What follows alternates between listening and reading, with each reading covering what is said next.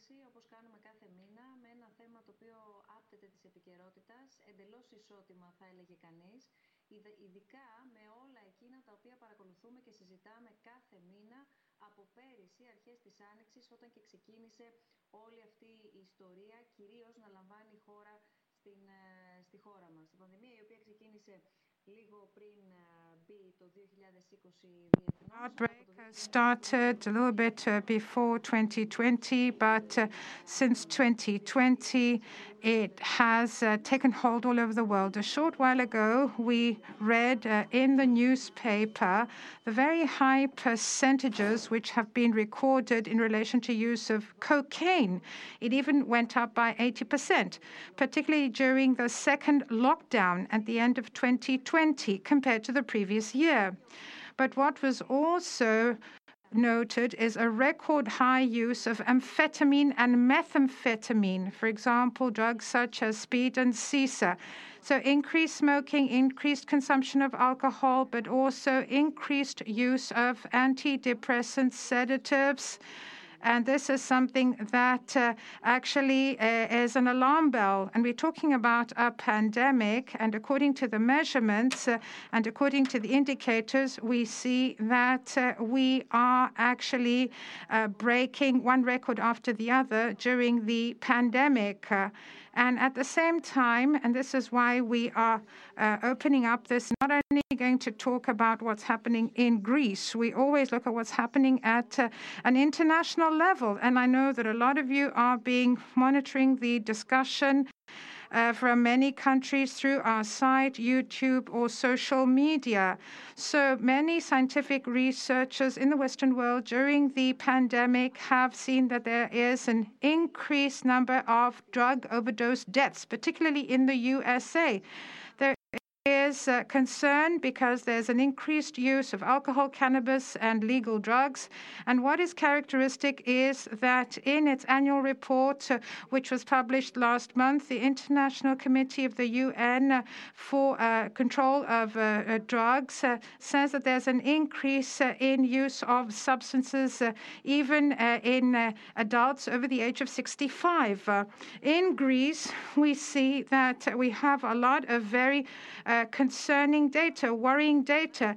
And uh, what sounded the alarm, if you like, the analysis of uh, sewage uh, from uh, the uh, Attica Basin. This was conducted by the Lab of Analytical Chemistry of the National Kapodistrian University of Athens. The person in charge is Professor Nikos Thomaidis, Professor of Analytical Chemistry of the National and Kapodistrian University of Athens. We have him with us today. It's an honor. Welcome, Professor. And let me point out uh, at this point that uh, from what you've told us uh, while we were discussing in preparation for today's uh, dialogues, you said, Mr. Thomaidis, uh, that you have more recent data.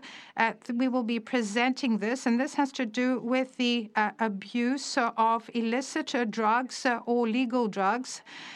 where we have use that is not uh, the prescribed use. And of course, you will provide uh, all this information and tell us exactly what uh, we uh, need uh, to uh, look at in order to be more vigilant and more alert, not only as regards the present situation, because the indicators for the present are very worrying, but we also have to think about the future as well. So the big question in relation to dialogues today is what is hidden behind these these figures. Why have many people uh, actually resorted to the use of substances during the pandemic? Who are the people who often do uh, drugs, uh, do substances, and sometimes uh, without uh, the people in uh, the environment knowing that this is the case? And why is it often that society cannot recognize the problem? Maybe because it's a taboo and people have to understand uh, that substance abuse is not uh, uh, only in cases of people who are marginalized. We're talking about people uh, who are inside our own family or maybe our neighbors next door. So we might have members of our own family uh, that uh, actually have this problem, and we might have the same problem ourselves. Of course, we're going to look into this with the help of Mr. Gerasimos Papanastasatos, who's a sociologist. He's head of the research department of KETHEA. Thank you very much for being with us, Mr. Papanastasatos. Uh, Mr. Papanastasatos has done a lot of research on this very difficult sector. He has been doing research for decades now. And you know the environment, uh, Mr. Papanastasatou, we can be talking about uh, uh, the dealing of drugs, uh, and uh, you will talk to us about narcotics and maybe give us the right definition, but we can also generally talk about all the people out there that uh, use substances. And I'd like to say that while we were preparing uh, this uh, dialogue, uh, we received a lot of questions. And there is a question that comes from the environment of a user. And the question addressed to you is uh, how we need to manage it, uh, how these people uh, in the family need to manage the problem, and uh, what they need uh, to uh, do in general, since the user is in the immediate environment. So, coming, Mr. Thomaidis and Mr. Papanastasatos, I think this is a very sensitive matter, and not for the obvious reasons, but because Mr. Thomaidis, I'm referring mainly to you on a daily basis. And yesterday, actually, uh, we have uh, been monitoring the samples uh, from uh, the wastewater from the sewage of Attica because there you we find the viral load of the coronavirus. But I'd like to say that uh, mainly the media focus on measuring the COVID viral load in uh, the sewage. But at the same time, you also look at other indicators uh, when it comes to sewage. Uh, and I'd like to say that these indicators also show the quality of life, uh, but also the health and mental health uh, of uh, people uh, living in Attica. So again, we're talking about health, we're talking about quality of life once again. And all this is something we can find out about looking at sewage. And let me say that there is no identity identity. Uh, when we look at sewage, uh, there is anonymity of social strata, regardless uh, of uh, uh, who we are, uh, we see that uh, everything uh, ends up in sewage. So, sewage is the mirror of us all. And it's, if you like, horizontal, so to speak, just like the pandemic. I don't want to say anything further. Let us begin without further ado. Let's get down to the nitty gritty.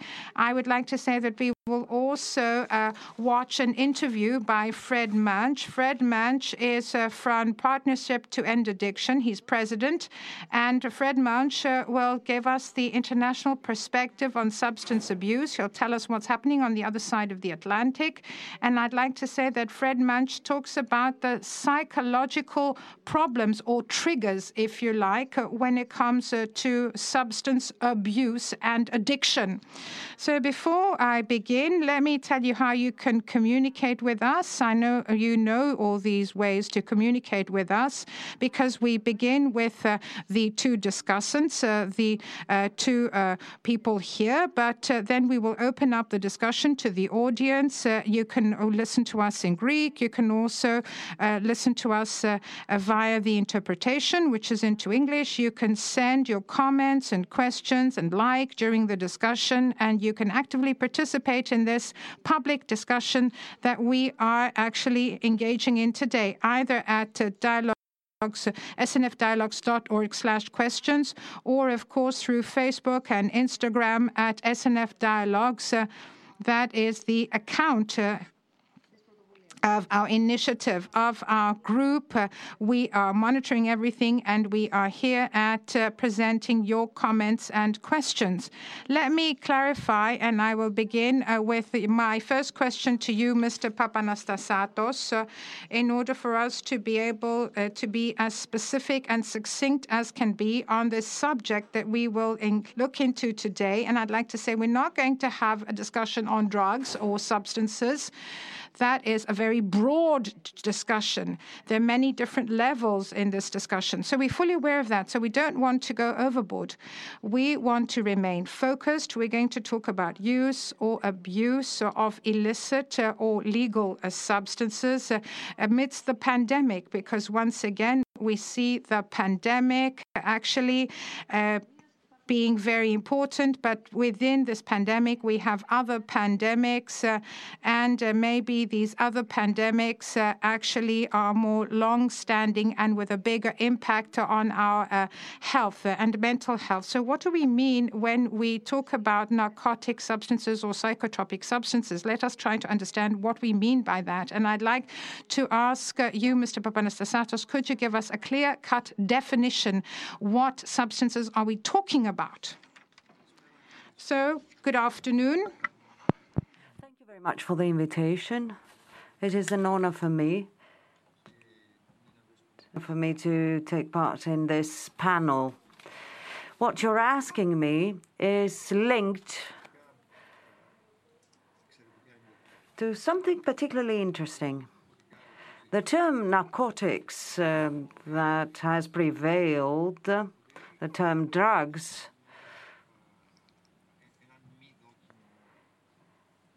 is uh, not the proper term. In fact, psychotropic agents have uh, the ability to intervene and alter cerebral function.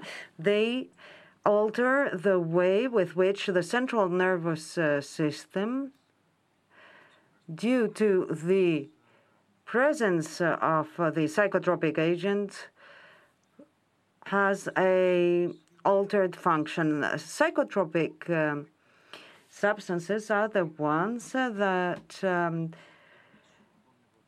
exploit the reaction of the body and um, through uh, it they intervene in several receptors of the brain, uh, depending on the active ingredient, the active substance. So, in this sense, we're not only talking about narcotics, uh, we're not talking about uh, narcotics uh, per se, but we also have stimulants, amphetamine, cocaine, these are stimulants. We have sedatives of the uh, central nervous system, such as alcohol. We have um, analgesics acting on the brain and uh, several recept receptors, such as uh, opioids, uh, heroin, as we know it. We have hallucinatory um, substances as well as um, sedatives um, that suppress uh, the CNS uh, to such an extent uh, uh, that they bring uh, sleep, soporific substances. So, uh, as you can understand, every substance has its own different um, characteristics. this is a broad uh, generalization because everybody, uh, be it a woman or a man, um, operates in a different way. The metabolism is different. Uh, the uh, fat content, the uh, whether one leads a, um, life uh, with athletic activities, etc. All this affects the reaction. In this sense, they use of uh, psychotropic uh, agents um, uh, is expected to have certain results.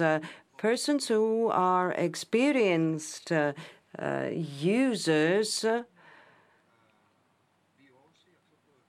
seek to experience this um, euphoric um, symptom, this euphoria that the substances may provide them. Um, quite often, uh, this euphoria is only limited to a relief because of um, the um, problems that the body experiences because of the lack of the substance. There we speak about an abusive, an abuse of um, substance, um, which leads to addiction. I hope I made it a bit clearer. It's not the proper terms um, we use on the street, but these are the terms. Yes, yes, it was absolutely necessary for us to be able to clarify each category and uh, each cause of use and its its different effects. So it's probably a chain where we have um, a variety of causes that might lead uh, to the use. Uh, there is a variety of um, uh, categories of substances, and of course, there's the use and the abuse. However, it is uh, quite important for us uh, to clarify and you have uh, clarified that uh, quite succinctly, succinctly, that when we talk about um, uh, addiction, this does not necessarily refer to what we term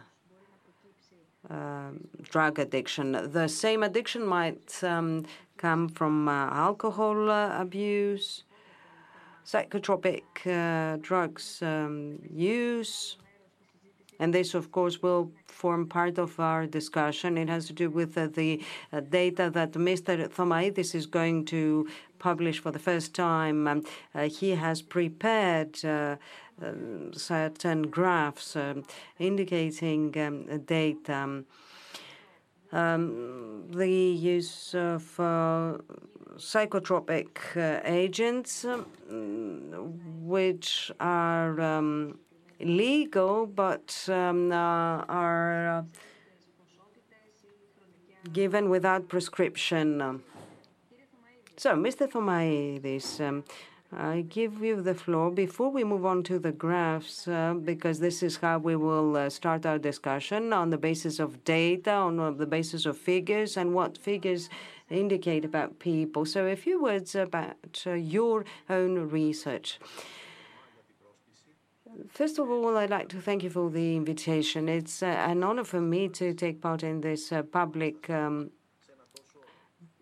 dialogue, this public uh, discourse together with you and Mr. Papanastasatos on a very crucial issue pertaining to mental health. And um, public discourse, particularly under the uh, circumstances of the pandemic, I have uh, repeatedly mentioned that um, within uh, this um, health crisis, uh, one pole is public health that pertains to uh, the disease itself, COVID 19, and the other pole is mental health, uh, which has uh, deteriorated. Um, throughout this year, under these unforeseen and unprecedented circumstances. Now, with regard to the research that we have been conducting uh, for the past 11 years, um, taking down the behavior of um, the Attica population uh, through the analysis of its uh, sewage,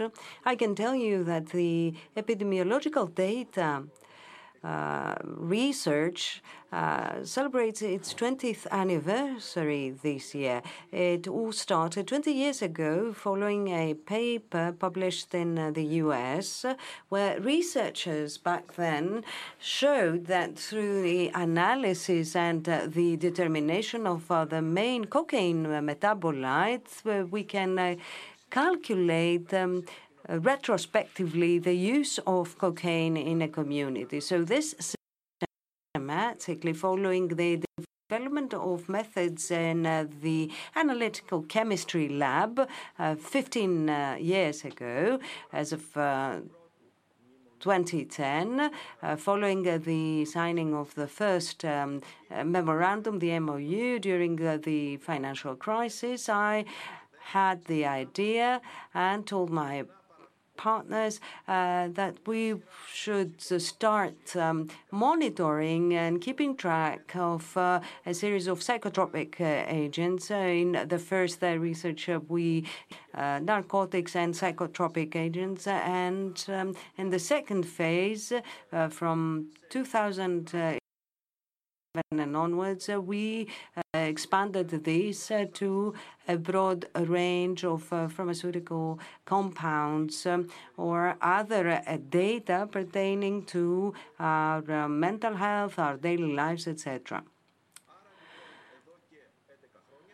Hence, um, for the past 11 years, we've been recording through the analysis, uh, the chemical analysis of uh, sewage uh, at the, the, sewage plant in Psyttalia. We record the use of such um, substances. And what is important for us to say is that technology provides us with a certain advantage as compared to other social surveys, etc. It's an actual measure, measurement on real time in real time. So this will become uh, evident uh, on the basis of the data that I'm going to present to you. Yes, of course. Uh, before that, however, uh, I'd like to place emphasis on the fact that we do need to have the data because we see respectively how many scientific sectors um, have been um, helped uh, by the presence of uh, data. It is a very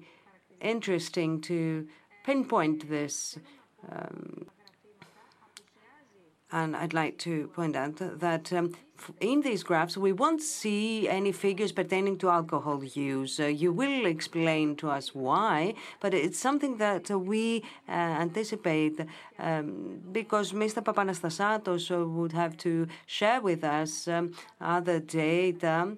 Um, trying to record alcohol consumption uh, within the pandemic. So let us move on to see the first graph regarding uh, the increased use of such substances uh, with the help of all these graphs um, curated and prepared by iMEdD Lab um, journalist Thanasis Troboukis. Um, we will be able to see the variation, uh, the variance um, uh,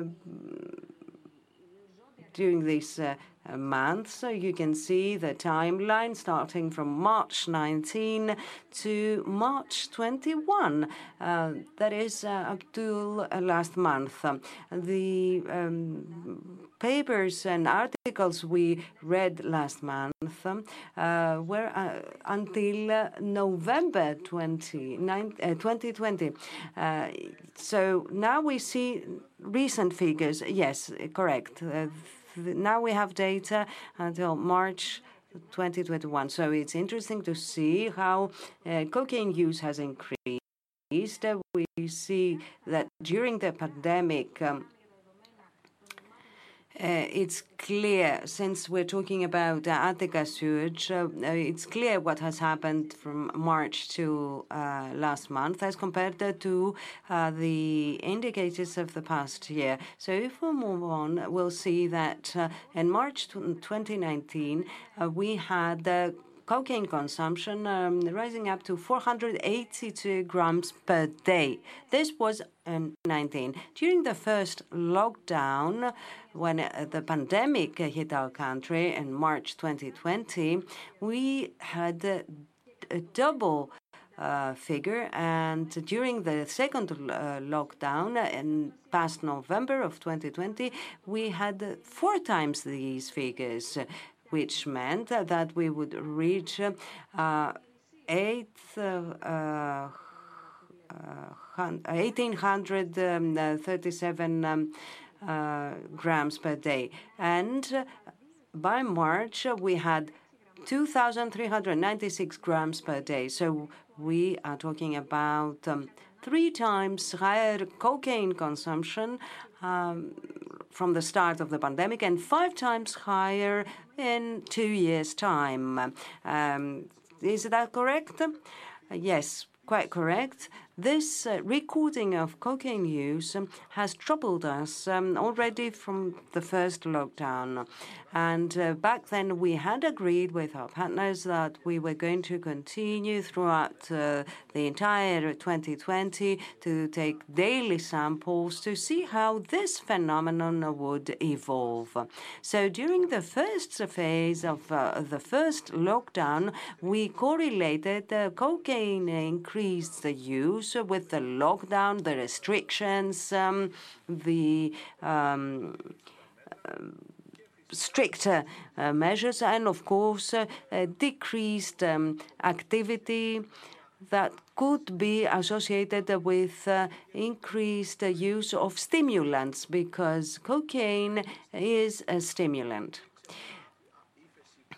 Then we saw a drop, which was accompanied by the lift of uh, the restrictions. However, as of September to date, we can see this rise in sewage on real time, uh, which is associated with um, uh, the increased uh, number of arrests, uh, seizures, not only in Greece, but um, in the uh, in Europe in general. So it seems that the trafficking routes have changed for this substance. Yes, this would be my question because um, the conditions have changed as per the user's profile, but obviously trafficking has found its uh, new uh, has found has found new paths, new ways for the trafficking.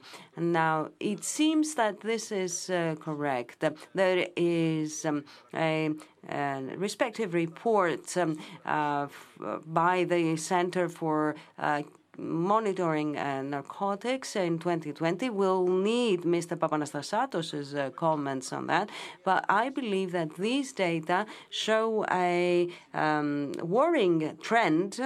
Uh, which is the biggest one we have seen in these 10 uh, years we've been studying the population.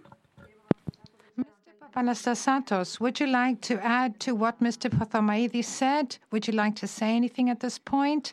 If I were a journalist, I would give a heading, a title, and I'd say that every adult Athenian uses uh, and consumes uh, half a gram of cocaine uh, per day with the data that we have available.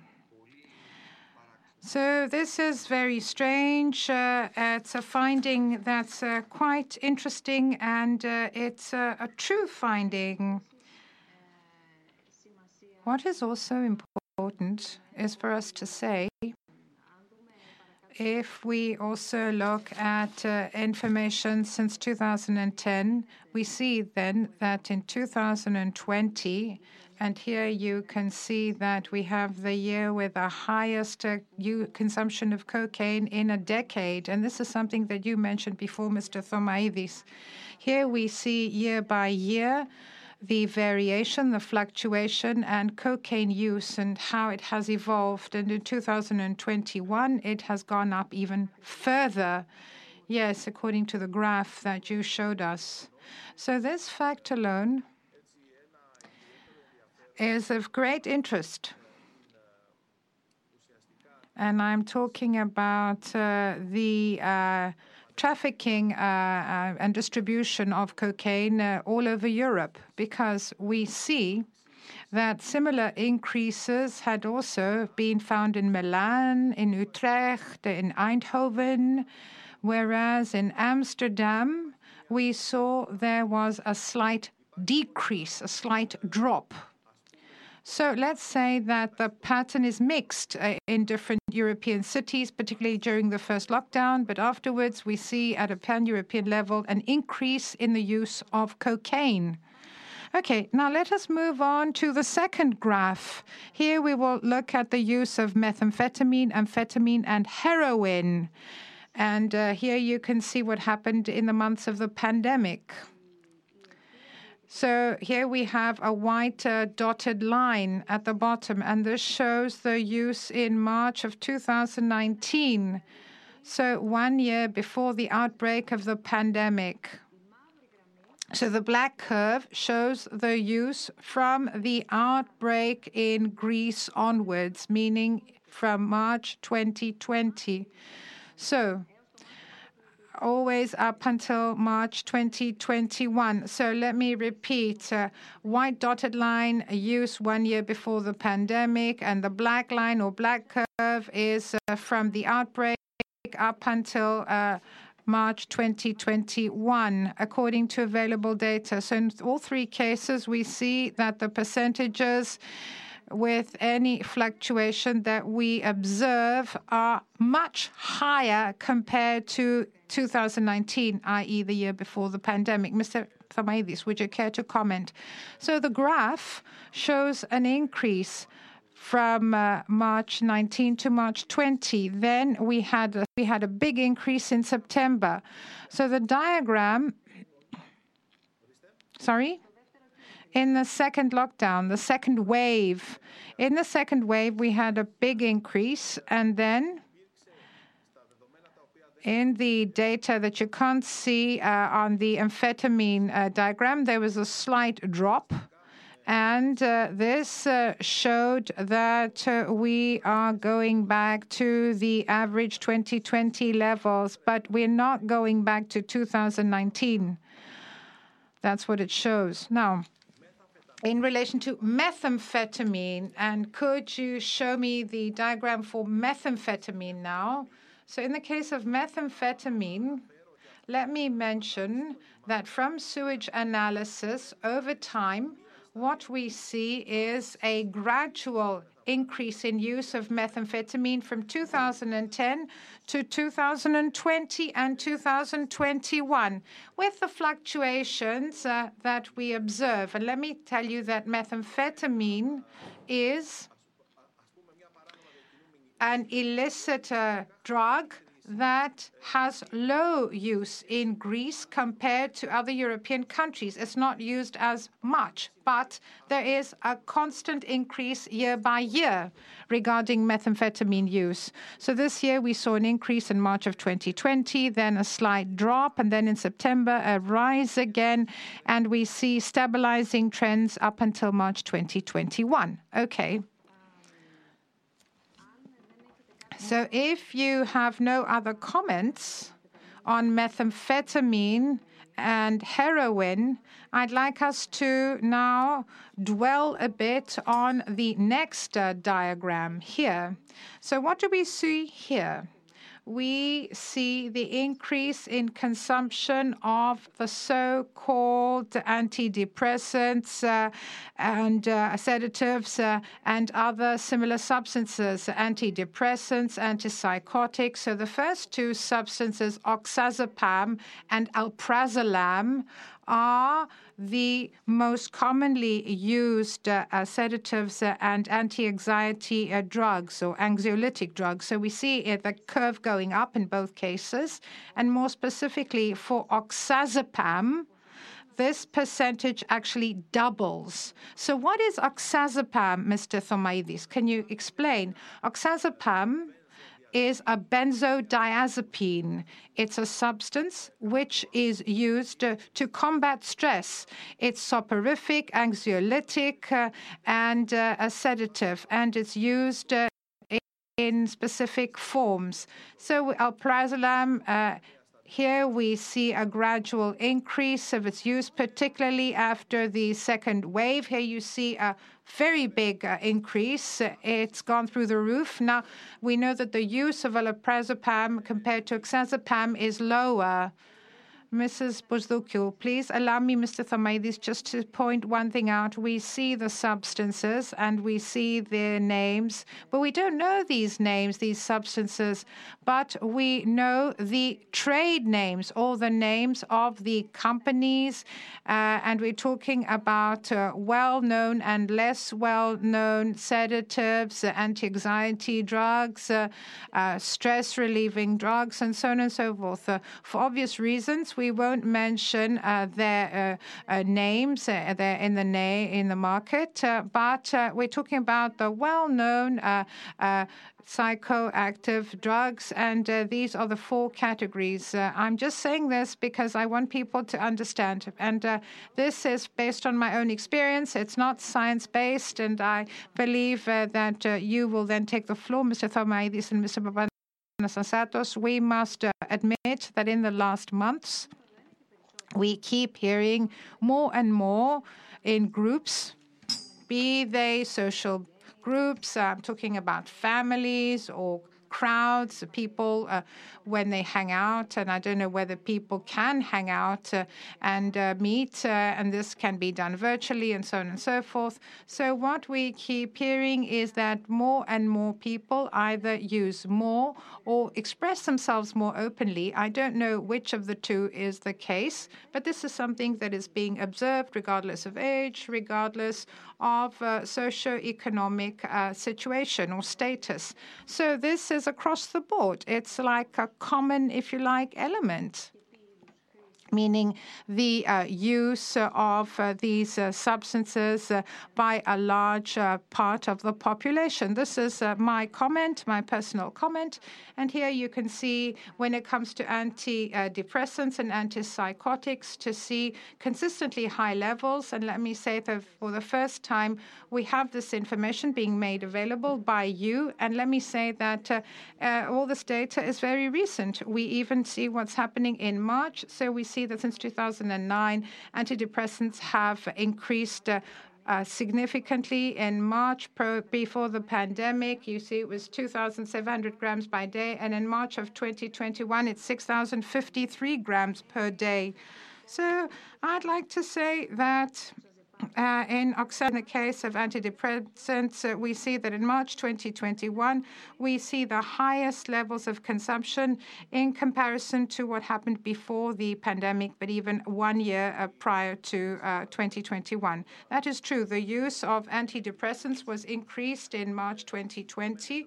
Uh, specific active substances, citalopram, venlafaxine, but also mirtazapine, and other substances, but particularly these three uh, seem uh, to uh, have the highest levels of consumption. Then there was a drop, uh, a slight decrease in the summer months.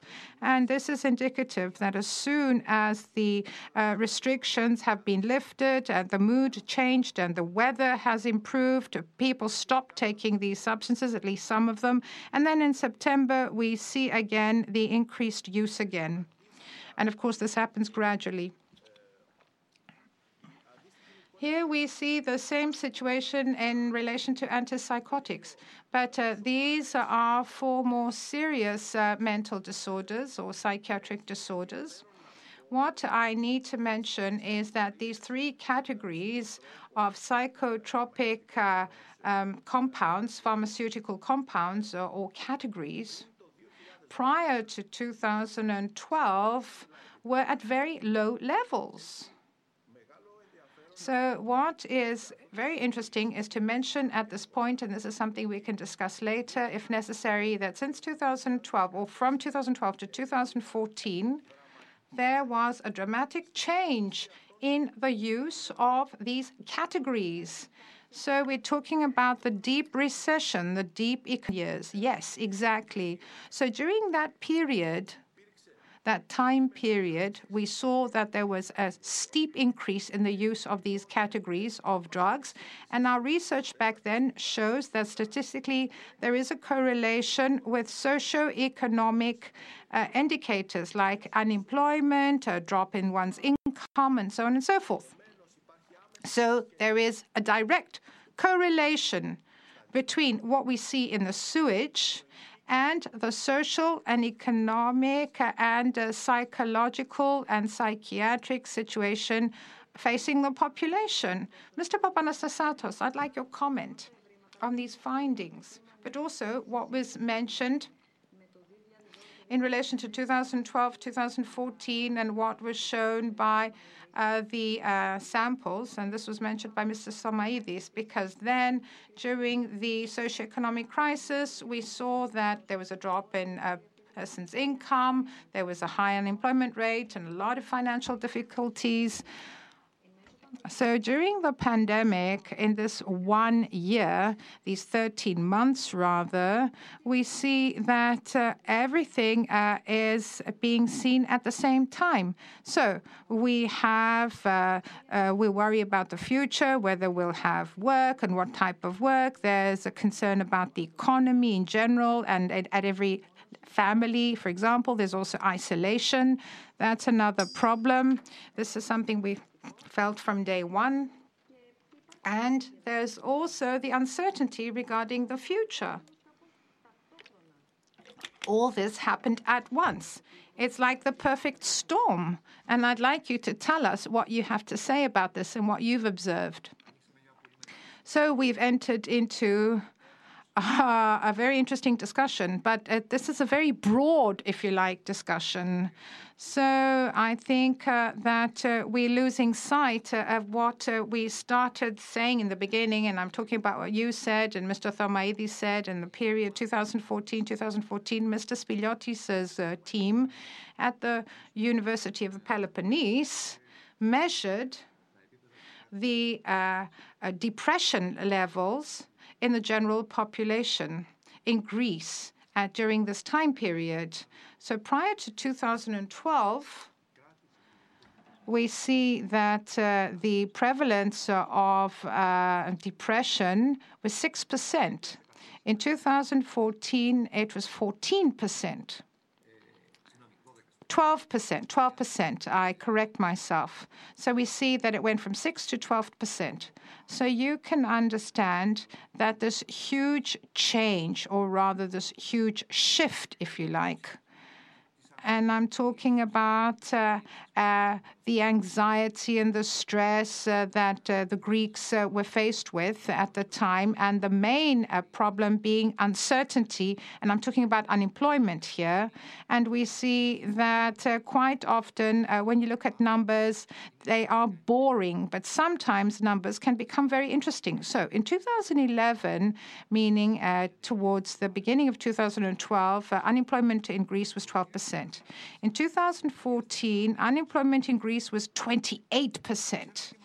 So, do you know what we learn from the meta analysis at uh, the level of correlation, meaning when we correlate the unemployment rates and the impact that unemployment has on public health, on health by measuring the mortality index, uh, we see that one uh, one out of a hundred increase in the general population of unemployment, uh, and this is from Stuckler. Uh, it's from the Nottingham University. So 1% increase in unemployment means 0.8%, 0.8%, I repeat, increase in mortality and I'm talking about suicides in this case.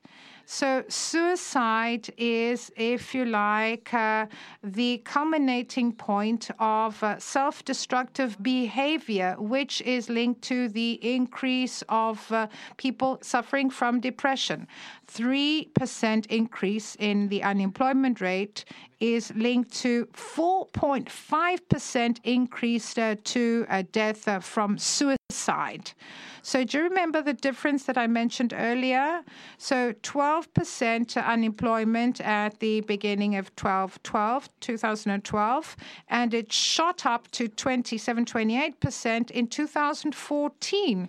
So one out of two young people under the age of 24, meaning 50%, meaning one out of two people under the age of 24 were without work. They were unemployed. As you can understand, this is a very heavy burden it's got to do with resilience of society. It's got to do with how the main features of Greek society and its peculiarities, for example, social cohesion, how tightly knit the family is, and, and how the family is a safety net, and how they support uh, their members uh, at difficult times. And we see that this was one of the main characteristics of the previous decade. So, this uh, uh, if you like, family uh, cohesion is best. And we see that it is falling apart, it is crumbling. The same is something we're experiencing the same 10 years down the road uh, in the beginning of 2020. And uh, I'd like to say that uh, we see that society, and we're talking about uh, official uh, um, institutions, uh, we're talking about uh, healthcare and public health uh, and so on and so forth. But society and uh, the public are not ready to and not prepared to deal with a situation we were confronted with. So once again, we had restrictions, movement restrictions. And please allow me here to make a comment. I will make the comment rather later on. So here we were forced to learn what we incorrectly called uh, social distancing. So what I will, why did I say, why did we incorrectly do it or badly do it? Because that's how it was termed. That's how it was used in public discourse. We talked about social distancing and we said that this is for our protection and that this is part of uh, the arsenal we have against COVID-19. This is our weaponry. And what was the we are forming distances. We are actually uh, putting a, a, distance between ourselves and those who are vulnerable. It's not right to use the term social distancing. So, what should we use instead? How can we protect ourselves? We should talk about physical distancing and not social distancing. So, physical distancing is a better word. Social distancing is as if we are putting aside people who are potentially uh, dangerous. Uh, so let me tell you what happened when we first imposed restrictions, uh, movement restrictions in Athens. And we saw that the security forces uh, actually used to uh, come close to the homeless. And they said to the homeless, How on earth are you? Outside? What right have you got to be outside? These people have no place to stay. They don't have a, a house over their heads. So, uh, what message did they send uh, in order to go out? But they were out anyway. And these people who were homeless and out in the streets, they didn't even know that there were restrictions in place. So, this is just something that I wanted to mention. And just imagine that we get carried away and do things that uh, are fusion, and that's going to extremes. So I have before me how the Canadian Public Health Organization, from the first wave, from the very first wave, set up guidelines and it talked about physical distancing from the first wave. And we and I repeat this, I have in front of me the instructions issued by the Kapodistrian University and the Medical School of Athens and the first psychiatric clinic. And there you have instructions to students medical students. And it says some of the terms that you will come across are the following and are linked to the pandemic. One social distancing and I'm reading it out loud. This is what it says on this sheet. And I'm talking about the Medical School of Athens. What you said is something I fully understand, and it makes us better understand uh, what all this means and the words. And always, the thing is that we shouldn't try to put people opposite us. And uh, this is something uh, that we sometimes find ourselves in. We find ourselves in this position. Now, I don't want us to go further without uh, commenting on alcohol and cannabis. And I will begin with cannabis, with the latter.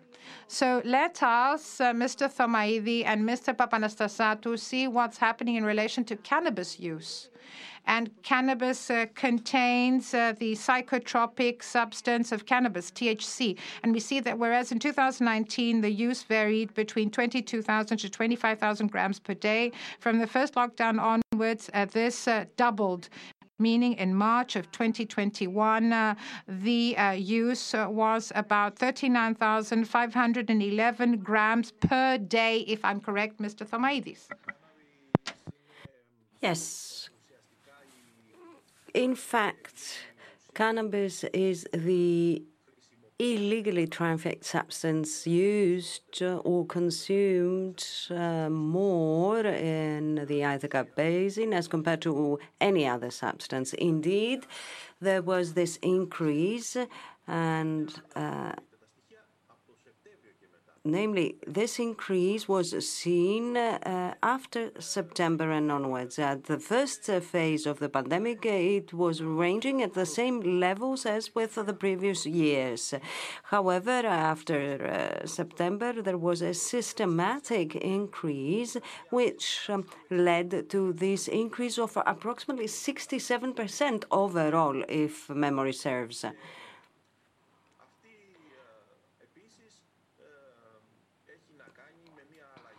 This is also linked to the use, uh, the, the change in use, and there is uh, also a reference uh, in uh, literature regarding uh, the increased use under the lockdown uh, period. If you want to discuss more on cannabis. And you were trying to say something about alcohol. I'd like to hear more on alcohol. We explained why there are no data available right now, but there will be.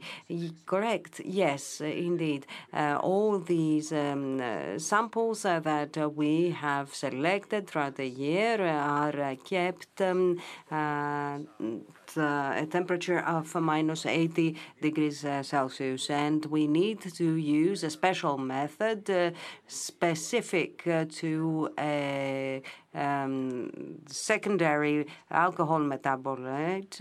Um, the uh, sulfate um, of um, uh, alcohol. So it is difficult to analyze it. We have developed um, a new method and we are going to apply it um, on the samples. Uh, and in the coming months, we'll be able to tell what exactly happened with alcohol use in 2020 uh, and 2021.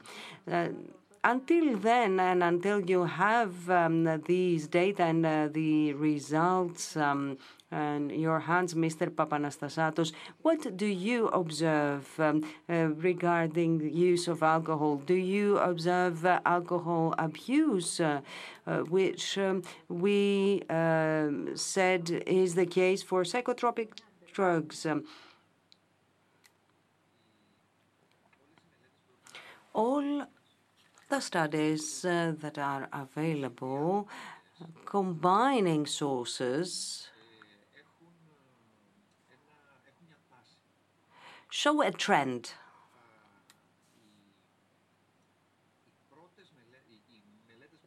In fact, the uh, studies conducted during the first wave uh, showed uh, that um, those who would consume psychotropic drugs were um, found unready.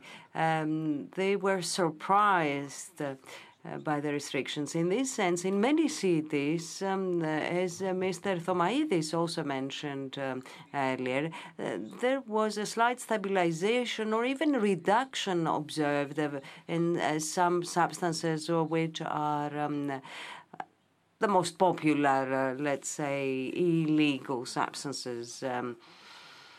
However, what was um, seen both in the US and in Europe uh, reaching uh, record levels was the use of alcohol and benzodiazepines. Um, these two categories were on the rise. The issue of uh, alcohol increase was, um, I remind you, during the first wave, something that for part of the population was uh, associated with uh, a serious uh, increase. What was interesting was that um, alcohol use was increased in women, in the elderly, and those with a high income. I'm talking about alcohol specifically.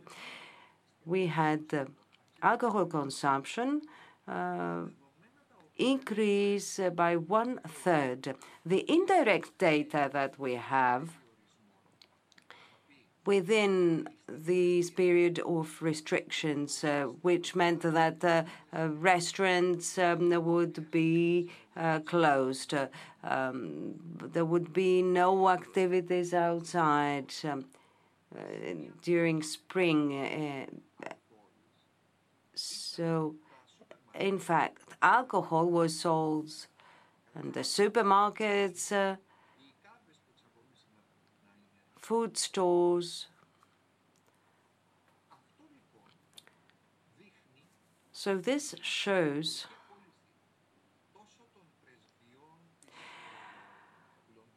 attaches of um, the embassies of London, France, uh, Um, of the UK, of France and Austria show that uh, the sales have increased, that we cannot be sure about consumption. Uh, Mr. Thomaidis will uh, let us know about the consumption. However, sales rose. The increase, we have um, publications and papers showing that um, there was increased sales by 80% uh, in Greece. So if one combines this type of indications and data with the fact that um, anxiety behavior, stress behavior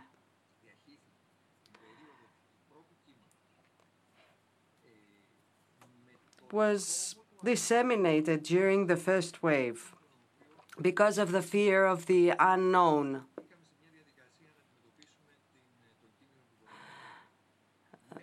Because of the fear of uh, COVID through social isolation, deprivation of specific social activities, alcohol consumption has uh, increased steeply. Now, I think that we've uh, touched upon all substances, all types of use. We have understood uh, what has happened with uh, the trafficking pathways for illicit substances. I don't know if this was the case in the past, but at least this was now um, acknowledged by the Greek media. We had um, drugs delivered at home. Uh, this whole issue of uh, legal substances uh, that need to be accompanied by a prescription, and this is not followed. This is not done. Um, in the past, we were high ranking in the use of antibiotics without prescription. Yes, correct. Um, we are amongst the countries uh, with antibiotics abuse. Uh, during the first um, period of the economic crisis, we saw a reduction of the use uh, of um, antibiotics from 14 to 12%. This was associated with uh, the restrictive measures uh, pertaining to uh, the containment and decrease of pharmaceutical expenditure in hospitals. However, after 2015, we saw a rise of the use of antibiotics, and we have increased erythromycin, uh, clarithromycin, etc. Yes, I remember back then, uh, this was uh, the first piece of news I had to share, this increased rate of um, antibiotics use. And here we come again with yet another increase during the pandemic.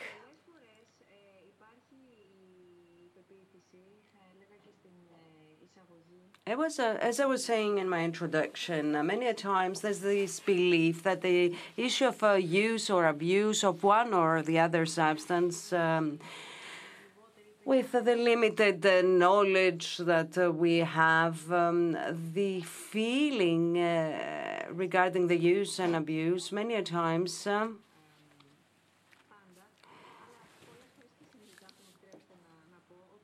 makes us think, both consciously and uh, unconsciously, um, subconsciously that those people who are involved in use are people who live on the margins of society. They are people who are stigmatized. And there is this narrative that uh, it's uh, going to be people who are on the street, uh, who will go um, to the hangouts to find their fix. They have bad company, etc. The thing is, what do you observe? Does this pertain to us all? Pertain to those who we consider are on the margins of society, or um, does it pertain to people um, who are our next door neighbors, um, uh, who are everyday people, who are uh, ourselves as well, who uh, fail to admit it that we have acquired some sort of uh, addiction? Ms. Bousdoukou, well, this is a huge uh, subject. I'm going to give you my view on that. Uh, however, I'd like to avoid uh, oversimplifying my answer. Involvement in problematic substance use is uh, a dynamic process which is linked to many uh, factors and many things that happen in parallel and at the same time. This is not a one-off uh, situation, so one uh, uh, goes beyond a certain limit and becomes an addict. No, this is something which is uh, done several uh, grades, etc. This myth of the substance being poured into your oranges, etc., well, is not is not true. Let's be honest about it. So, but um, I'll talk about behaviors uh, which are associated with our own individual reaction against uh, our stress. Um, in our effort to find uh, ways to become more active and fight our passivity. This is further enhanced by our surroundings, by our environment. People who stay at home will probably watch more TV. Those who will probably watch more TV and have no cable TV, have no pay TV, etc., will watch TV, and for every 10 minutes, there's going to be approximately 20 advertisements. So in these, please check, uh, correct me if I'm wrong, one out of seven or one out of ten is for bets betting companies. It's gambling.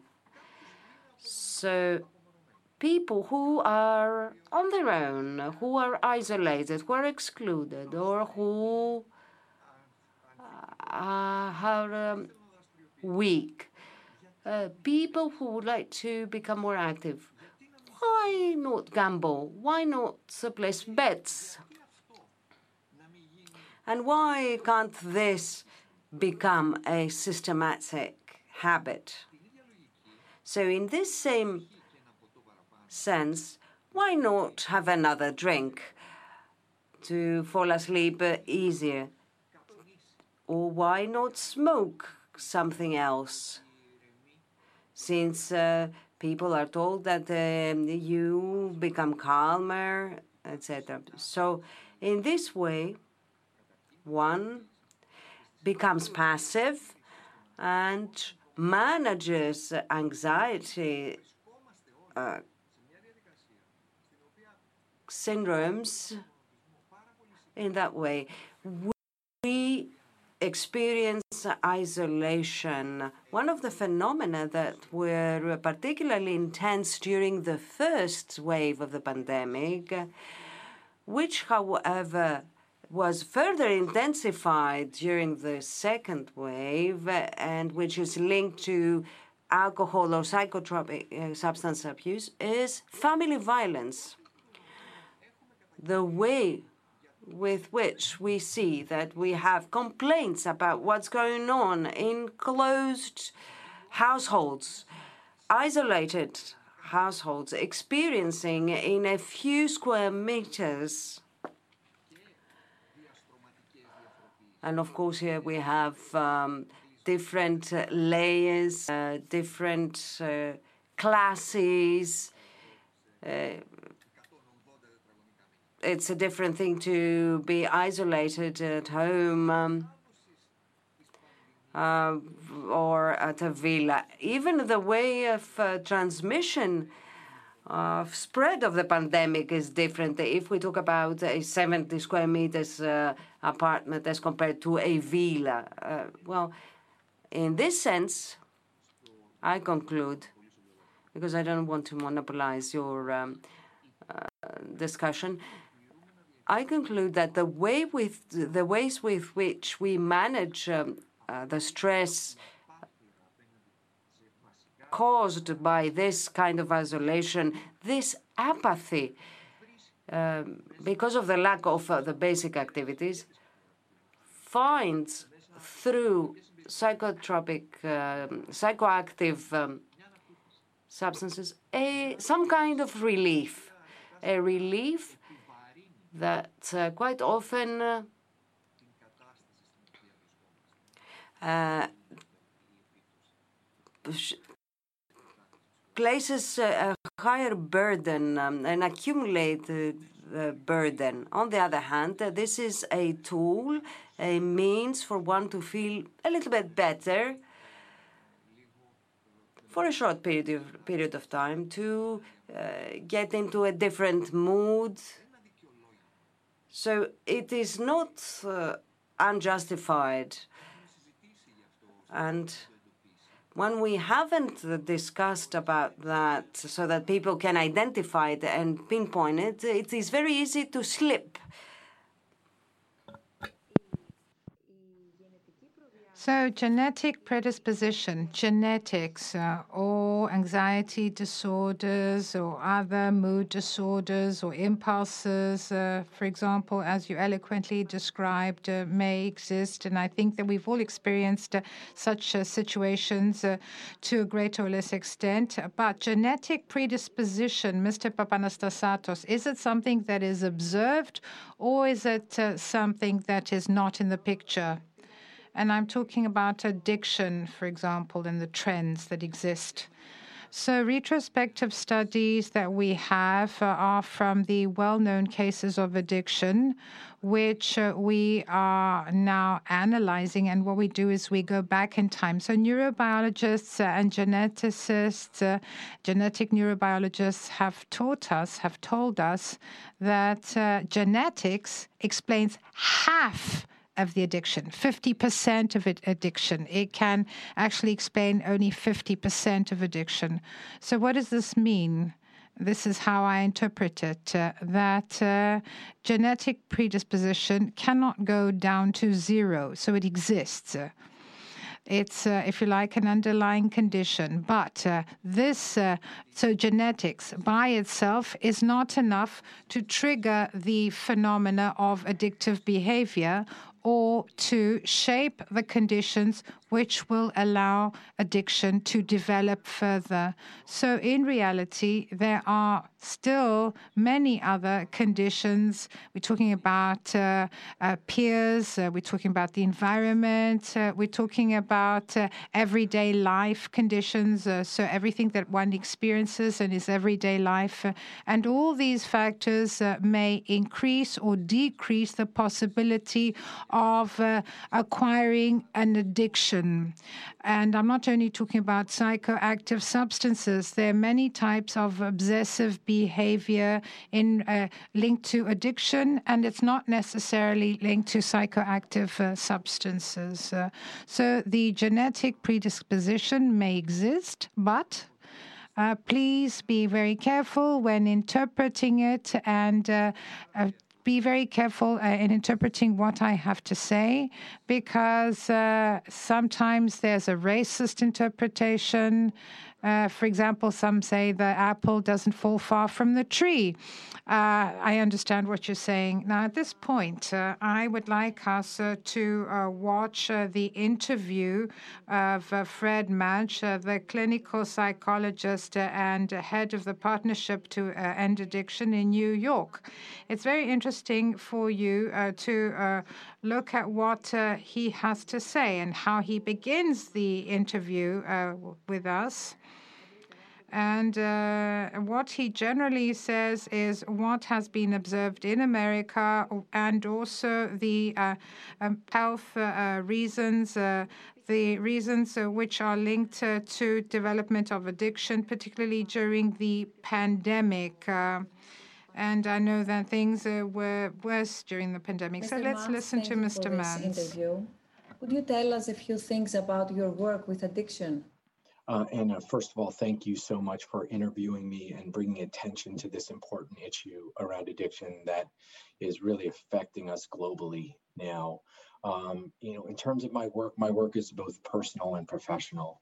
I'm in recovery from heroin addiction. I'm also a clinical psychologist.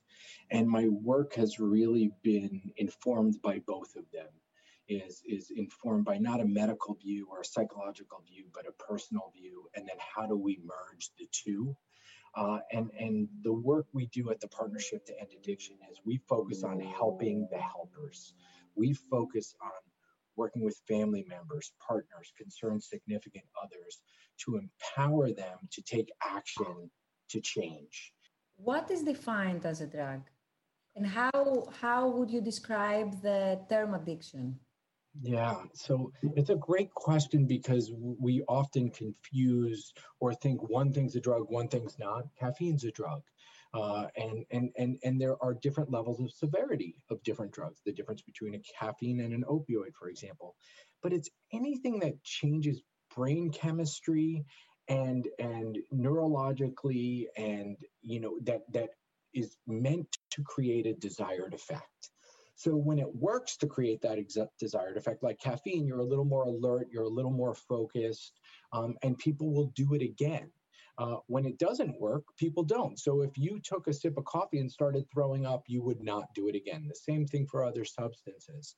And what tends to happen is we, as we separate these out in terms of pharmaceuticals, non-pharmaceuticals, there's sometimes a false sense of security, which we saw with the opioid crisis, which is understanding how it impacts the individual of you know how reliant someone will become on it both physically which we see with opioids and other substance sedatives um, or psychologically which we'll see with other substances like marijuana where there's there's a bit more of a psychological dependence. What starts to happen with addiction is people become more tolerant on it. So if I start drinking coffee and I don't have the coffee, I might have some withdrawal symptoms. But what I'll also need to do is drink more coffee to get the desired effect. And I'm using coffee because it's known to be a stimulant. Now, it's if you're using opioids or methamphetamine or sedatives, what starts to happen, it starts to completely take over one's life. And that's how we view addiction, which is how much has this substance taken over one's life. Has the COVID 19 crisis affected addictions and, and the type of substances used? What's going on with COVID 19 and what happened uh, to individuals and to the lives we live, both interpersonal and socially, which is the one thing that's been clear across the world is there's been significant increases in stress and anxiety that people are feeling uncertain. People are feeling uncertain about financially. People are feeling uncertain about not knowing what's coming next. What am i going to be doing next summer? What am i going to be doing? Uh, you know what are my kids going to be doing? Are they going back to school? Are they not? What's going to happen? So this sense of uncertainty and unease um, creates these cravings to use. And then you couple it with either actual job losses, you couple it with the boredom associated with social distancing. People are in the house, they're not going out and interacting with other people. So that social isolation that comes in. And, and, and then you put it all together, there's a recipe for people to seek out other ways to regulate themselves. So they're seeking other other ways to navigate um, their lives. And this is more what we see is that it's it's it's individuals who are already having a little bit of a problem. They're really using substances to cope, right? So they're using substances. And so, for example, this creates a real dilemma for family members and individuals and and particularly when people are going out and using substances in the face of all of these consequences we've had families call us and one in particular sticks out where they this mother had to create a separate room in the garage for their son who was going out using opioids putting the family at risk because he wasn't wearing a mask because he was in the grips of addiction and on the other hand, we're seeing because of the boredom, because of, of the social social isolation, because families are now together, is sometimes there's a little more lenience among uh, uh, individuals just to use. And so if you're an individual, it's like, you know what? I'm going to give myself a break and I'm going to take an anti-anxiety medication. I'm going to take a sedative. I'm going to drink more. I'm going to smoke more pot. In our own examples, we've had people calling saying, I normally wasn't okay with my young my teenager drinking or smoking pot, but they need an outlet. They need a release. And so what we're seeing is how is this all going to play out? What's going to happen here after we go back? Are things just going to go back to the way they were, or or or is a crisis going to bloom? And um, what about the people that are not addicted? Um, have yeah. you for example, observed any shift in the figures uh, concerning drug use or substances like antidepressants or anti-anxiety drugs in the United States or abroad? We have data from sales uh, of substances, prescriptions, and overdose rates. So the, the first thing we'll say is whether you have a problem or not, alcohol sales have skyrocketed across the globe. Uh, you know, in the beginning, it was 300% in some areas. Now it's hovering 40 to 50% higher. So people are using alcohol to cope. The other thing we're seeing is an increase in prescriptions. And those are both for antidepressants, but also anti anxiety medication sedatives, is that you're seeing a 30% increase, particularly during the beginning of COVID. Might be leveling off a little bit now, but we're seeing this increase because people, regardless of whether you had a substance problem or not, are, are looking for ways to self-regulate. They're looking for ways to to um, deal with this stress and anxiety. The other thing we're seeing in terms of overdose rates is drug trends are often driven by supply. And because of COVID, there's been disruption in the supply chain. So we're seeing more synthetic use, and this has created an overdose crisis in the U.S. because people are are, are, are now taking pills and or substances laced with lots of fentanyl which is causing a, a, an overdose crisis in our country. Also, seeing prescription drugs more because they can get access. They can go to their doctor and get them. We're also seeing rises in methamphetamine because you can create it in a trailer, you know, in the middle of nowhere. Um, but one of the things on the prevention side that might be a bright note is that kids who normally start using in social situations aren't really going out as much. They're not going out. So what they, there's not that, hey, you want to have a drink? Hey, you want to try this? So there may be a little bit of a delay in the initiation of first use. And we know that when there's a delay in that initiation of first use, people learn other coping mechanisms and are less likely to have problems later. So that's a little bit of a silver lining. How different is the way that families face drug use during the pandemic? For example, are they more tolerant than before? Hmm.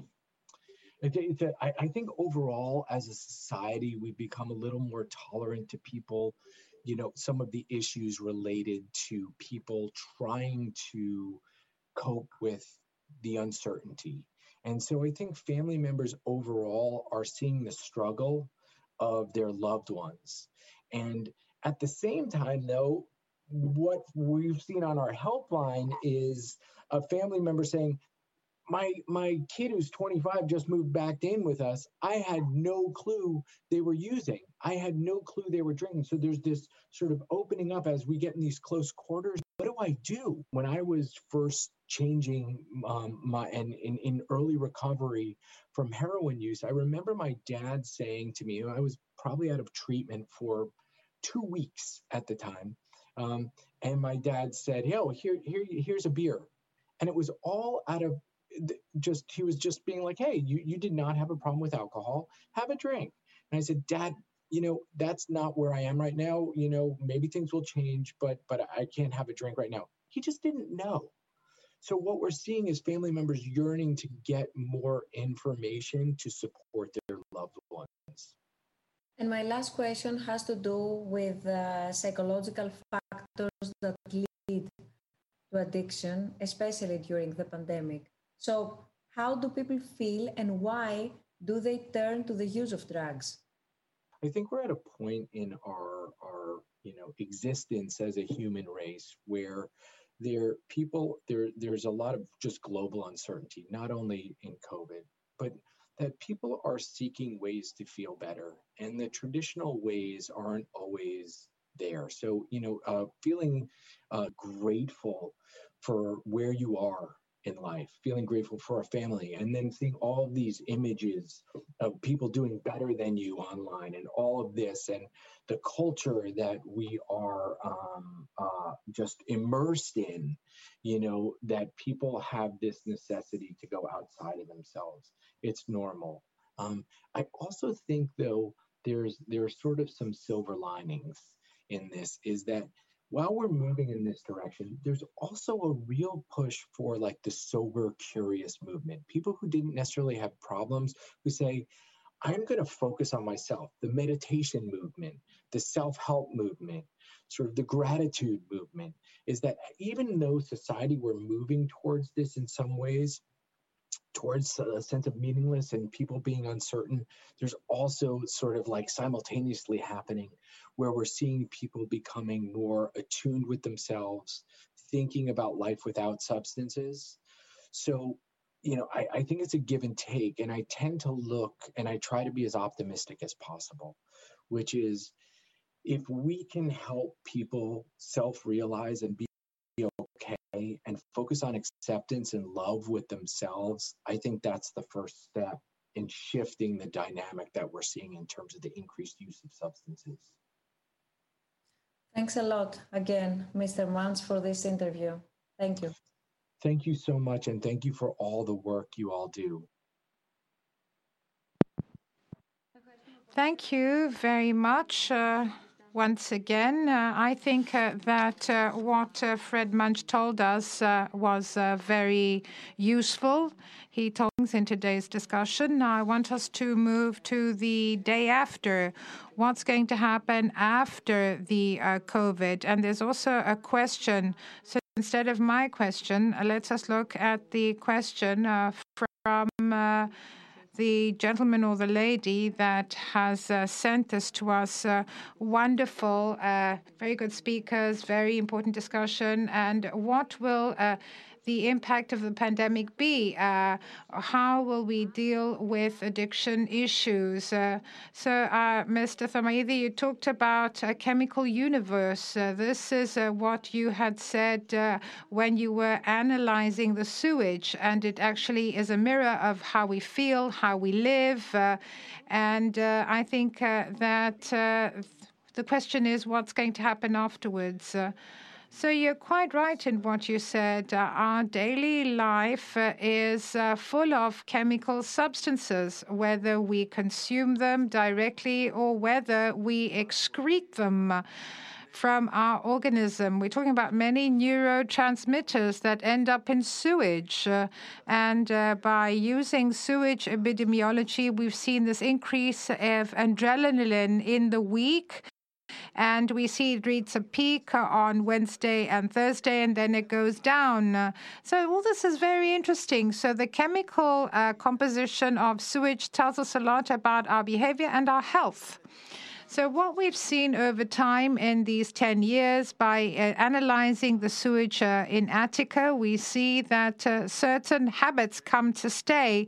But we see that once a habit kicks in, it's very difficult to go back to what happened before that, meaning the use of antidepressants uh, and sedatives uh, and anti anxiety drugs, we saw that there was a drop in use by 30% when things became better, but they never went back to the pre 2012 levels. Uh, and after the outbreak of the pandemic, we see that there was a rise again. So, what does this tell us? It tells us that if I find a way to do things, because this is my safe haven at the time of uncertainty. And I'd like to come back uh, to this a little bit later on in the discussion. So we try to find a safe haven. We try to seek relief, as Mr. Papanastasatos said. So that's what we do. That's what we seek. And this is what uh, was shown by this analysis in 2020, i.e., that people, in order to cope with anxiety, the fear of disease, isolation, and so on and so forth, and the fear of the unknown, because we don't know what's going to happen, what the future holds for us. Uh, so they try to cope. And also, all the situation leads to uncertainty. This means that people have gone back to the well known solution of substance use, be they uh, illegal or illegal, and so on and so forth. So I would like to add to the question posed, and we see this uh, question on the screen. So I'd like to come to you, Mr. Papanastasatos, and I'd like to ask an additional question. What can we learn from the changes that have been brought about by the COVID pandemic in order for us to offer greater help to addicts and how to better address it? Is there a lesson learned? Is there something we can do in order to create a better society which doesn't lead so many people to addiction? This is a follow up uh, from the question that was uh, sent to us and Mr. Thomaidis' answer. Mr. Thomaidis' answer may be uh, pessimistic, but it reflects reality. It reflects the truth. And it is true because uh, the productive example of Western societies, of the societies that we live in at least, which uh, shows us two speakers, one on the other side of the Atlantic and one here uh, holding an interview using the same terminology. If I spoke English, I would be using the same terms. And uh, if uh, Fred Muench uh, would uh, speak in Greek, he would use the same terms in Greek. So we speak the same language. I really like the interview, by the way. And it is true. Why? Because the productive example that we experienced and that we have accepted, we've resigned ourselves to the situation. Well, I think that there are certain uh, demands. Uh, there are certain things that we need to learn. We need to actually uh, see that we need to do something now. And this is something that we need to fully understand. So, for example, if uh, your coffee machine breaks down at home, you won't try to find somebody to repair it anymore. You will actually try to see how quickly you can replace this coffee machine with a new coffee machine Why? Because it costs less to purchase a machine than finding a handyman, somebody who can repair it, find the spare part, and will be without coffee for a number of days while the repair takes place. So it's much cheaper to buy a new coffee machine. This is just an example. And I think this is an important element when it comes to one's behavior. And this is linked not only to an environment uh, where we learn to consume and actually buy something new when something breaks down instead of repairing uh, the broken, if you like, product.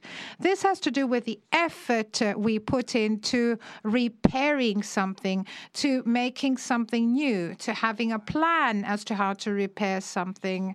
So, uh, if I have problems with my wife, uh, this is another example. Instead of trying uh, to uh, fix these problems, I come up with new problems.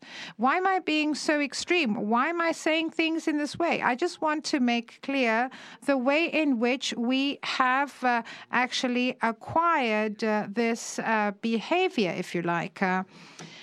so, in reality, what Fred French man said is that uh, pandemic actually uh, teaches us one thing. What we learn is that we are weak to plan ahead. We are weak uh, to actually ha- be able to project uh, what we want vis a vis the future. Because uh, some people may say, What am I going to do this summer? Am I going to have work or once the summer is over? Will I be able to know next year what I'll be doing if I have work next year. So, can I plan ahead? So, these questions, uh, well, in the past, it was easy to answer these questions, but now we see that everything uh, is uncertain. And uh, there's a constant uncertainty. That's what we're faced with. But on the other hand, let me say uh, something else. Another, if you like, uh, thing that I'd like to mention is the following. So we're talking about how a number of people, of our fellow citizens, after the first shock of the pandemic, actually showed solidarity, solidarity to vulnerable groups to people who were in great need, in dire need. And uh, this is not just uh, the fact that uh, we all felt isolated. These people were in a much worse situation. But this solidarity was a good sign. It shows us that social cohesion, social solidarity, the way we can express our solidarity towards others, and it just doesn't mean tolerance. It means coexisting and collaborating. It means participating uh, in things with other people. So these are ways which we can use uh, to face our darkest fears. So, our next question. Thank you very much for uh, sending us your questions we try to cover as many as possible. Good afternoon. Due to the lockdown restrictions, uh, one would expect um, the increased use of um, sedative uh, substances. How do you explain this uh, increase in cocaine use? Would one uh, opt for an intense activity uh, being locked down in their home? I think that Mr. Papanastasatos answered that. Uh, he said that uh, people who are um, uh, who have been used to a certain activity need to come back to a certain level of activity. This is what is probably shown by the increase, uh, use, increased use of stimulants. I think that uh, in this crisis, we have seen that in order to deal with uncertainty, and I want us to take this word as a take home message because it plays a substantial part in our lives. We take recourse to something which we consider certain. We believe that we'll get some relief, we'll find an outlet through the use of substances. And in fact, this is uh, what um, correctly Mr. Papanastasatos uh, indicated um, regarding the way we grow up, having certain uh, things taken for granted, that there are certainties. And this is completely wrong. This has been shown in life. We've seen this in the financial crisis, in the pandemic, etc. And I'd like to focus here on the fact that as um, scientists, uh, we, having to perform measurements, uh, are quite familiar with uh, the concept of uncertainty in our measurements. Uh, I teach that um, uh, to my students. Uh, so uncertainty is a figure which can be calculated and it accompanies my measurements. You know that this has a very strong impact on our lives. Any kind of judgment I make I need to know, I need to learn from school, from life, etc., that there lies a percentage of uncertainty in it. So if one realizes this, one will be able to deal with any condition, any situation in life in a very different way without any certainties that might lead to addictions and to consumerism, as Mr. Papanastasatos mentioned. Moreover, I will see uh, the presence of uncertainty within me. And I will learn to accept me and others and learn how to cooperate. This is a crucial procedure. And if we were able, as a Western society, to teach our children, uh, to teach young people that life involves uncertainty, maybe we would have solved the problem, the issue of uh, addictions. Moving on with uh, a few more questions uh, before we conclude today's uh, discussion, which is extremely interesting, and I dare say you have a very compelling course and way of um,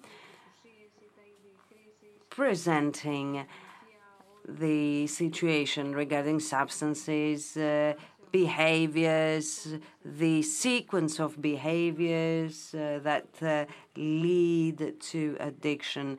In a way, you uh, match data with uh, scientific uh, analysis and uh, scientific recording. It is always important for us to approach issues that are so sensitive which um, are rarely broached. We need to be really cautious. And this is also uh, a concern uh, for our team uh, members. Uh, we didn't want to um,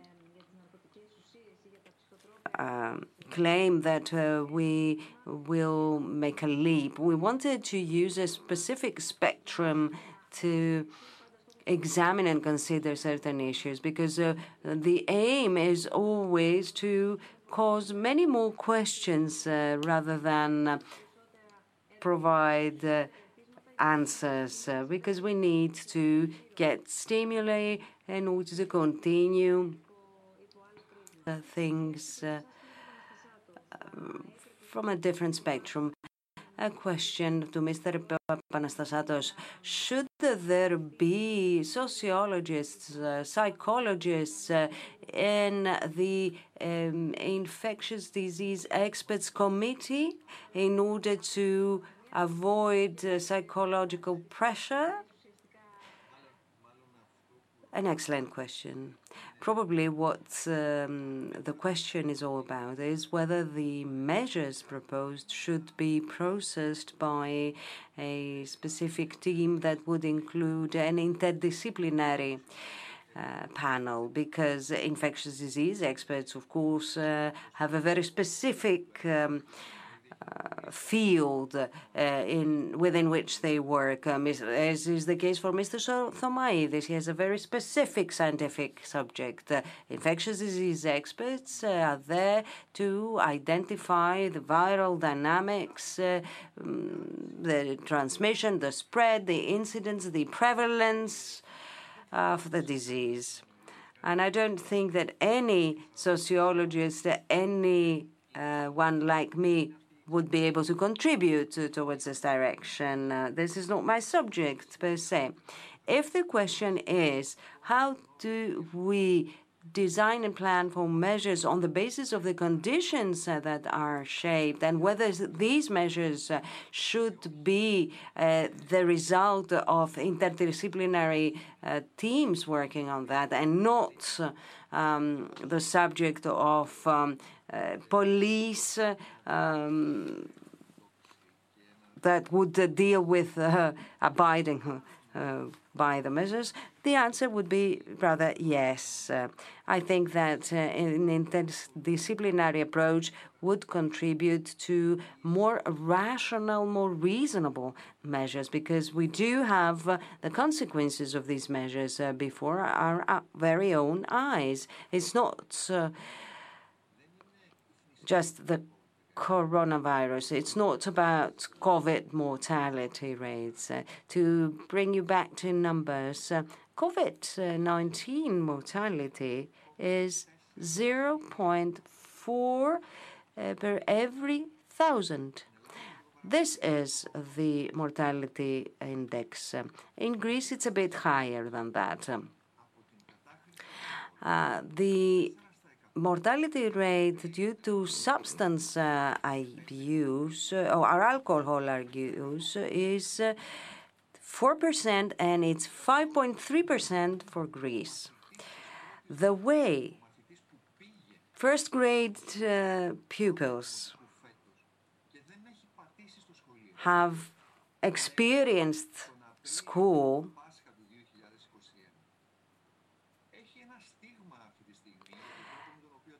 leads to a difference in the way they perceive school. There's a stigma in it. And I'm uh, addressing myself to all parents.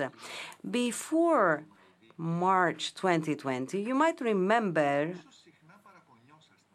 how often you would complain when your children would use the mobile uh, to play games, or they would uh, uh, they would be in the internet. Uh, something which is um, uh, not only sought, but we oblige them to experience uh, their daily routine uh, via a screen, as we do it ourselves. Um, instead of um, uh, gathering up somewhere, we are before a screen. So we have uh, forgotten uh, about the increased rates of um, internet addiction of our youth. The dialogues we had uh, in March uh, were uh, with 11 adolescents, teenagers, and they worked on the subjects to be discussed. And um, in our various discussions, this was a predominant subject. this, together with the addictions, because you know that the addiction uh, uh, subject inspiration was uh, the result of our previous discussion with 11 teenagers from um, all over Greece. It was like they represented a map of Greece. So one of the subjects they touched upon and which led to us um,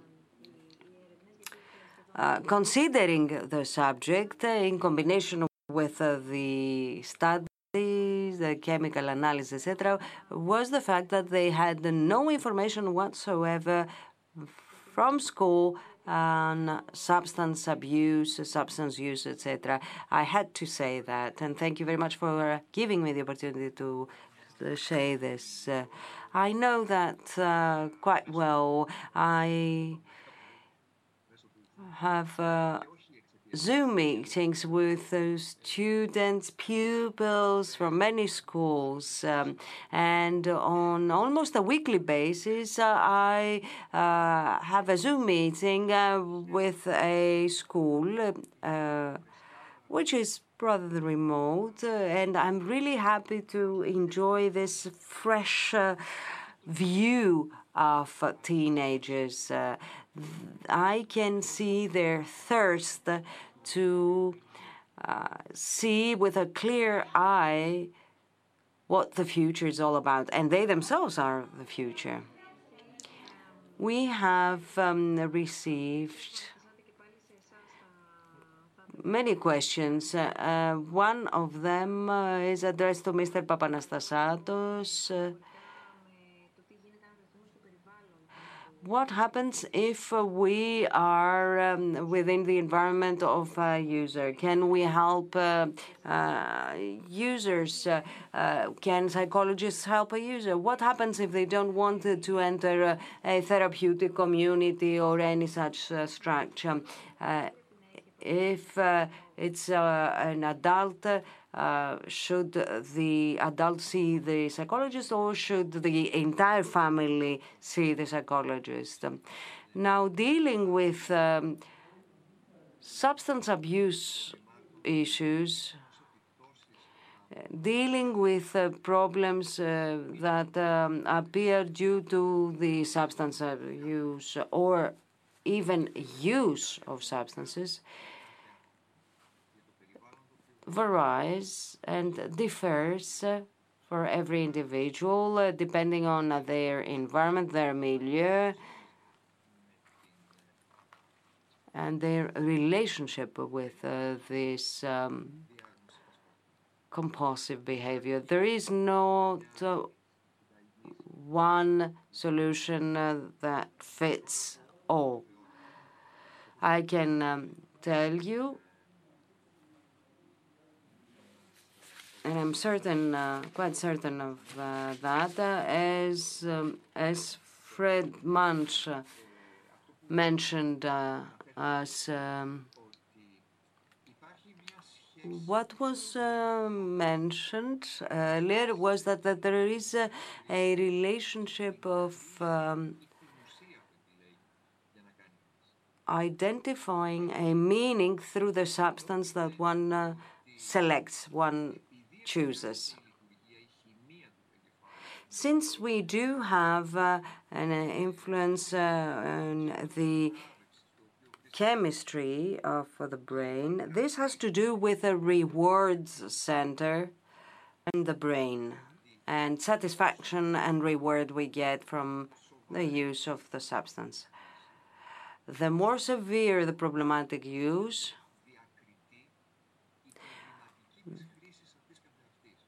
the less uh, visible is uh, the problem uh, to the user. Other fields uh, in life might uh, lead users to discontinue. So what is important for us is to be able to support someone and help them understand the consequences uh, of the use. We need to help them understand and appreciate Uh, the problematic use of substances, and we need to strengthen them uh, to support them to make a decision. Now, be it through a psychologist or an organized system that will support them. Well, it all has to do with the severity, the seriousness, the gravity of this disorder, and uh, the supportive environment. And of course, We'll see how this uh, support and care will be provided. Uh, very often, uh, people don't start with a therapeutic community or a structure or, a center, etc. They go through um, several uh, stages. Uh, they go through several stages of uh, a change in their behavior. There's also another question: How can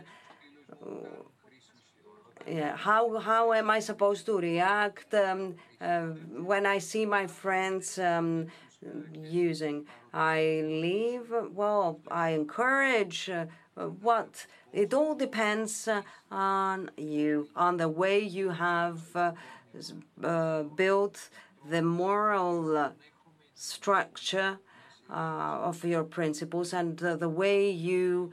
Um, tolerate or not certain behaviors and the way we can manage. It is not a moral issue. It is not a moral issue. It doesn't have to do with delinquency, violations, defiant, defiant behaviors. It has to do with a personal selection, a personal choice. Without it meaning that always this development of problematic uh, use is a personal choice whether I will make use or not may be associated at an initial stage with a, a, personal decision, a personal choice. But the extent to which we will have a problematic uh, use quite often depends on the substance and uh, the environment. So, what you said is very clear either way last question. Unfortunately, because we are pressed for time, we have to finish instead of chasing people, not to take substances and to consider them a lost cause, uh, foolish or weak when they do it. Maybe first we should reduce unemployment. I think this has already been answered. And up until then, not to tell them what to do and to chastise them as if we know what's best for them. And then it continues and it says maybe we should see whether it's weak personalities that are to blame or whether it's the substances that are to blame. Thank you in advance for your answer. I think uh, this uh, contains all the answers. This question decided. So the only thing that I can say is uh, trying to explain uh, what leads to addiction and be careful. I'm talking about development of addiction. I am not uh, trying to be moral here regarding the use of uh, legal or illegal drugs. I'm talking about how addictions develop. So, uh, trying to explain the causes of addiction, because this, as I said, is a method to achieve uh, relief. It's a coping mechanism, and it's very, if you like, personal. So, it is linked to uh, deprivation it is linked to isolation, and it is also linked to, to a great extent to all those elements that exclude people. So, because all this is happening at once, as I said, it's a perfect storm, and because it is possible for addictions to develop, it doesn't mean that this will happen necessarily. It's just something that may happen. It's a possibility. So, we may have addictive behavior developing, but what one needs to do is to make sure that we don't lose sight of things, that we have chaos in our lives and no order in our lives. So, what am I trying to say in this way? I fully agree with the answers implied by the question. Yes, there are very important conditions that we need to protect in order for us not to uh, lead to this deprivation because people are deprived of uh, socializing because we all need uh, to socialize. We need to be with others. And I think this is very important. I'd like to thank you once again, both of you, for this discussion today. I believe that soon we will meet again in order for us to look at uh, other angles and other things, uh, some of which uh, were touched upon. This is a multifaceted subject, and I'm saying this for the third time. I think uh, that uh, today we did not hold uh, an in depth discussion and we didn't try to tackle everything, all dimensions, but we see that we have uh, a pandemic uh, within a pandemic. Uh, the one pandemic is COVID 19, the other pandemic is substance abuse, and we see that some things are not new.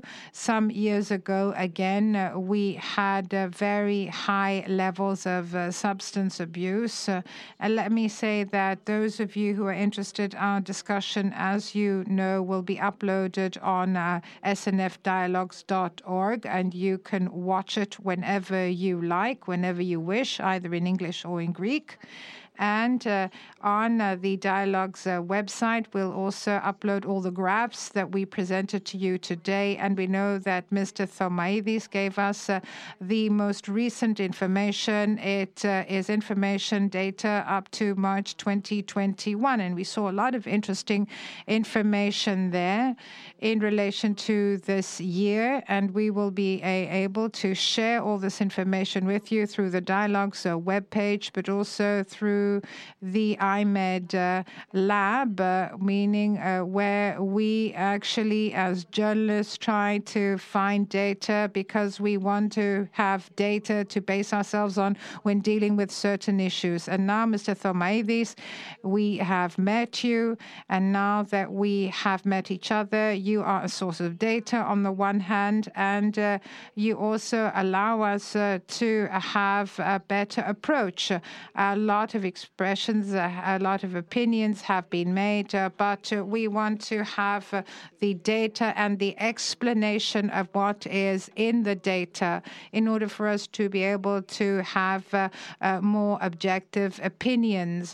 Thank you all very much, Mr. Thomaidis, Mr. Papanastasatos, for our meeting today, for our dialogue. We'd like to thank those of you who watched us uh, online. We will see you again next month uh, on the last Wednesday of the month of May. Have a nice evening. Thank you all.